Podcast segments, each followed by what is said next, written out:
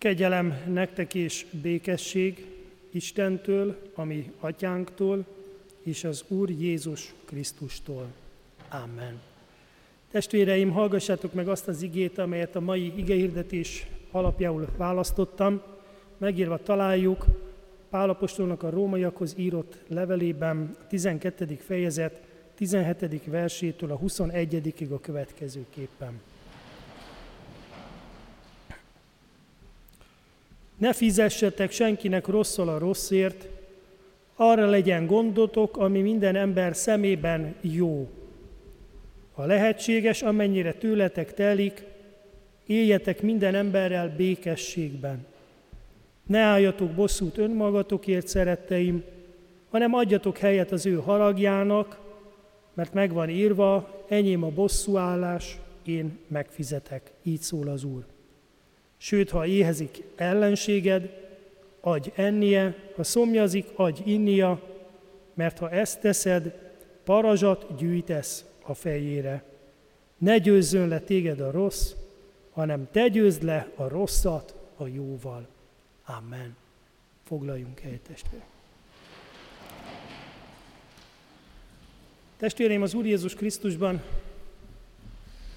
ne adjunk helyet a bosszúnak, ne legyünk bosszúállók, pedig a mai világunknak az egyik fiatalok körében nagyon kedvelt ö, fikciós sorozata, a bosszúállók sorozata, az egy ilyen nagyon híres film sorozat, különböző fentezi főszereplőkkel, akik tudják, hogy a, rosszak, a rossz embereket hogyan tegyék helyre, és hogyan álljanak bosszút, de hát nem is róluk szeretnék beszélni, hanem itt arról van szó, hogy a mai vasárnapnak két különös mottója is van.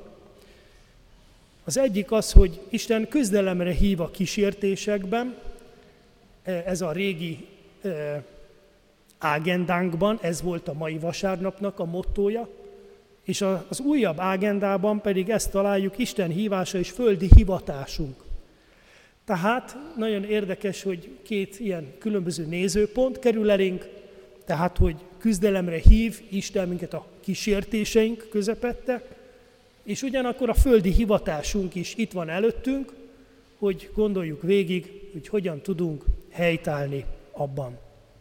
És azt gondolom, hogy a mai igék, szó volt ugye a szálkáról és a gerendáról, Jézus hasonlatában, példázatában, jól ismert példázat ez, ez egy extrém, ez egy abszurd kép, amit tanít a tanítványainak, hogy ne legyünk képmutatók, ne legyünk olyanok, akik nem veszik észre a saját hibáikat, és ugyanakkor nagyon könnyen leszólják másoknak a hibáit, másoknak a gyöngeségeit, a bűneit, és Pálapostól Róma belékhez írott leveléből pedig azt a részt olvastam föl, ami éppen arról szól, hogy az Istennek kell e, helyet adni abban, hogy ő majd az embereknek az életét megítélje, és nem a miénk a bosszúállás, nem a mi kezünkben van az ítélet, nem mi vagyunk hivatottak arra, hogy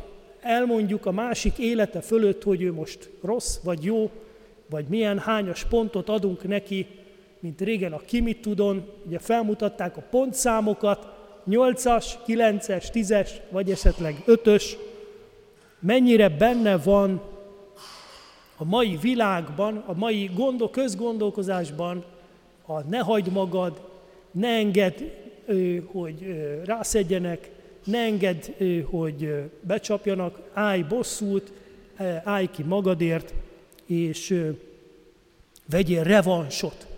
Vegyél revansot, állj bosszút, mutasd meg, hogy te vagy az erősebb, mutasd meg, hogy nem hagyod magad, és így tovább.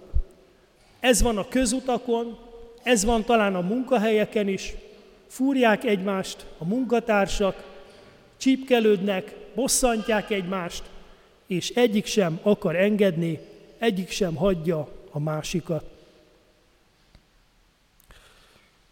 A héten nagyon szép élményben volt részünk, elkezdődött a Budavári Bach Fesztivál, és a héten volt a kantáta est is, Bach kantátái közül került elő egyik másik, és a 48-as számú kantátában a kórus éppen arról beszélt, arról énekelt, ami szintén Jézusnak a mondata a hegyi beszédből, amit szeretnétek, hogy az emberek tegyenek veletek, mindenben úgy tegyetek ti is velük, mert ezt tanítja a törvény és a proféták. Nagyon szépen énekelte a kórus, és mindenki előtt ott volt a szöveg is, és el lehetett gondolkozni erről is. Lám, ez a hét, ez teljesen erről szól, hogy a földi hivatásában a keresztény ember hogyan tudja megvalósítani azt, amit Krisztus tanított. És hadd idézek ide most egy történelmi példát is, Luther Mártontól, aki tudjuk jól, hogy reformátorként nagyon sok ellenséget kapott, no nem azért, mert ő ellenségeket szeretett volna kapni, hanem azok jelentkeztek maguktól, önjelölt ö, ítélkezői voltak a reformátornak, Luther Mártonnak, azzal, hogy kilépett a nyilvánosság elé, és elkezdte megvédeni Krisztus igéjét, Krisztus ügyét, az evangéliumot, rengeteg önjelölt próféta azonnal fölemelte ellene a szavát, és különböző iratokat, sokszor nagyon csúnyán vádaskodó iratokat is írtak ellene. Beállt a sorba György Brandenburgi, György száz herceg is, és ő is valahogy a kötelességének érezte, hogy helyre tegye Luther Mártont. És ő volt az egyik legelkeseredettebb ellensége. Gyalázkodott, gúnyolta Luthert. Ilyeneket ír. Egyébként jellemző, hogy álnéven adott ki ellene iratot, azért mert nem akarta, hogy hercegi rangján vagy valami csorba essék, és az álnéven kiadott irat alatt, vagy iratban, hát féktelenül kiönthette indulatát. Például ilyeneket ír. Te nyughatatlan, becstelen és esküszegő kámzsás fickó, ugye a szerzeteseknek a kámzsájáról, ruházatáról. Te egymagad vagy a legnagyobb, legvaskosabb szamár és bolond. Te átkozott hitehagyott, te becstelen gazember, ördögi barát, jellemtelen gazember, és így tovább. Tehát megy a gyalázkodás a féktelenül, és igazából sok teológiai érv nem is hangzik el, hanem csak próbálja őt a sárba döngölni. Nagyon érdekes Luthernek a reakciója. És most egy, mostanában olvasom ezt a könyvet, Luther jelleme, nagyon szeretettel ajánlom a felnőtteknek, nagyon érdekes könyv és megismerhetjük belőle Luther Mártonnak a jellemét. A keresztény ember gyűlölete a bűn ellen ilyetékképpen van, írja a könyv szerzője. Különbséget tesz a bűn és az ember között, és csak arra gondol, hogy a bűn ellen szóljon fel, és, nem, és az embert pedig meg akarja tartani. A keresztény ember csak azért él, hogy hasznára legyen az embereknek, és ne az embereket, hanem csak lehetőleg a bűneiket írtsa ki. Ehhez képest ugye nagyon könnyen összemossuk az embert a vétkével, és nagyon könnyen úgy ítélkezünk, hogy nem is tudjuk a másik embernek a hátterét, hogy miért lett olyan, amilyen, miért lett lehet olyan elvetemült, miért lett ö, rossz úton járó, miért ö, lett rossz társaságba, miért keveredett rossz társaságba. Luther a következőket írja. György hercegről, mondom arról a György hercegről, aki rettenetesen gyalázta őt. Nem titkolom el, hogy György hercegért nem is egyszer könyörögtem és sírtam, hogy az Isten világosítsa meg. Még egyszer fogok érette könyörögni és sírni, de azután többé nem ígérte ezt egy írásában, vagy valakinek írta, és aztán komolyan vette az imádságát, mert egy lovagnak a következőket írta. A herceg azt hiszi, felfalhatja Krisztust, mint a farkas egy bogarat. Imádkoztam érette szívem mélyéből, és nagy könyörületet éreztem iránta. Kérlek, írja a lovagnak, tieitekkel együtt, ajánljátok őt az Úrnak, amint kötelesek is vagyunk ellenségeinknek szívünkből jót akarni, hát ha valamikor még megmentetik, és Saulból pállá lesz.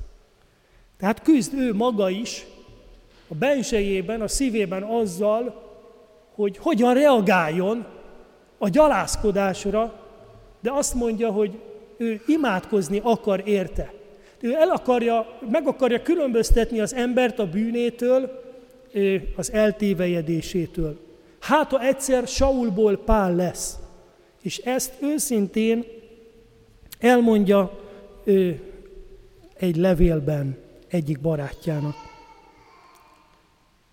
1525. decemberében eltökélte magát, hogy barátságos levéllel keresi fel a herceget magát, György, száz herceget. Hát, ha ezzel még lehetne hatást gyakorolni rá. Istent hívja tanúbizonyságú levélben arra, hogy csak a herceg javára teszi ezt a lépést, hogy üdvösségét szolgálja. Amint megtenni, amit megtenni ellenségeimmel szemben is, kötelességemnek tartok, írja Luther Márton. Tudja meg azt is, így ír, fejedelmi kegyelmességtek, hogy fejedelmi kegyelmességtek szívéért mindez ideig szorgalmatosan könyörögtem, és még most is könyörgök. És még később is visszatér erre a témára, sok-sok évvel később, hat év, nyolc évvel halála előtt, barátai körében így nyilatkozott, naponként imádkozom György hercegért, és a Mainci érsekért is. Azért a Mainci érsekért, aki a búcsú cédulával való visszaélést elkezdte annak idején, és tulajdonképpen ő is Luthernek egy ellensége volt. Nos, ha Luther Márton így érzett legelkeseredettebb ellenségei iránt, akkor elhihetjük, hogy csak ugyan barátságos és keresztényi szíve volt, még az ellenfelei iránt is. Kedves testvérek, ez a példa, ez a történelmi példa is mutatja, hogy mi a keresztény embernek a helyes magatartása ebben a világban, amikor, amikor a méricskélés, a megítélés, a tettek megvizsgálása, összehasonlítása kerül szóba, vagy előtérbe, amikor a világ minket szapul, vagy megítél, vagy a teljesítményünk alapján besorol, akkor mi nem tehetünk ugyanígy a világ lelkülete szerint. Nekünk Krisztus lelkületét kellene követnünk, aki azt mondja, hogy a szívét, a szívét kellene vizsgálni, hogy milyen indulattal, milyen háttérrel mondja azt, amit mond, és miért úgy viselkedik, ahogy viselkedik. De igazából a szíveket csak az Úristen tudja helyesen megítélni és megvizsgálni. Éppen ezért, ahogy Pálapostól írja, mit tehetünk? A legkevesebb, hogy mi is imádkozunk a barátainkért, az ismerőseinkért, a körülöttünk élőkért, a legkevesebb az, hogy még a rossz akaróinkért is imádkozunk, és ezáltal megpróbáljuk Krisztus lelkületét elsajátítani és őt követni. Megpróbáljuk azt az irgalmasságot cselekedni, amelyel a mennyei atya irgalmas minden ember iránt személyválogatás nélkül. Felhozza napját gonoszokra és jókra egyaránt. Nekünk is nyitva kell maradnunk minden ember előtt, minden ember szíve előtt, mert hát ha megtéríti őt az Úr, hát ha megszólítja őt, és téveigéséből visszahívja, hát ha beismeri gonoszságát, vagy igaztalan voltát, vagy hát ha felismeri azt, hogy ő rosszat akart. Mi ne akarjunk rosszat, mi ne akarjunk gonoszat, mi ne akarjunk bosszút állni, hanem tegyünk jót azokkal is, akik lehet, hogy nekünk ártani akarnak. Ha éhezik ellenséged, adj ennie, ha szomjazik, adj neki innia, és így parazsat gyűjtesz a fejére. Ne győzzön le téged a rossz, hanem te győzz le a jóval a rosszat.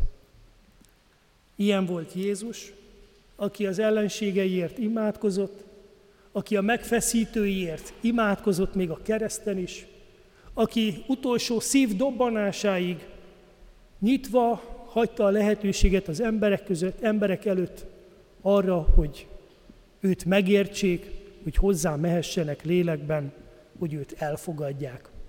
És az egyik lator élt is ezzel a lehetőséggel.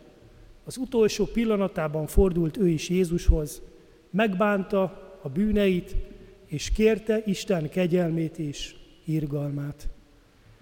Ezt a lehetőséget nyitva kell nekünk is hagynunk, Jézus nevében, Jézus akaratából és az ő lelkületével.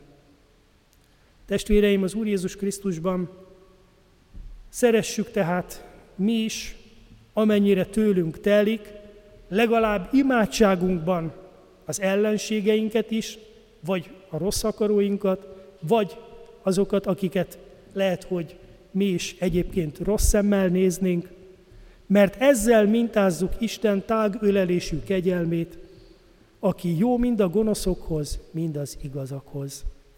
Amit tehát szeretnétek, hogy az emberek tegyenek veletek, mindenben ugyanúgy tegyetek ti is velük, mert ezt tanítja a törvény és a proféták, mondja Jézus. Amen. Imádkozzunk.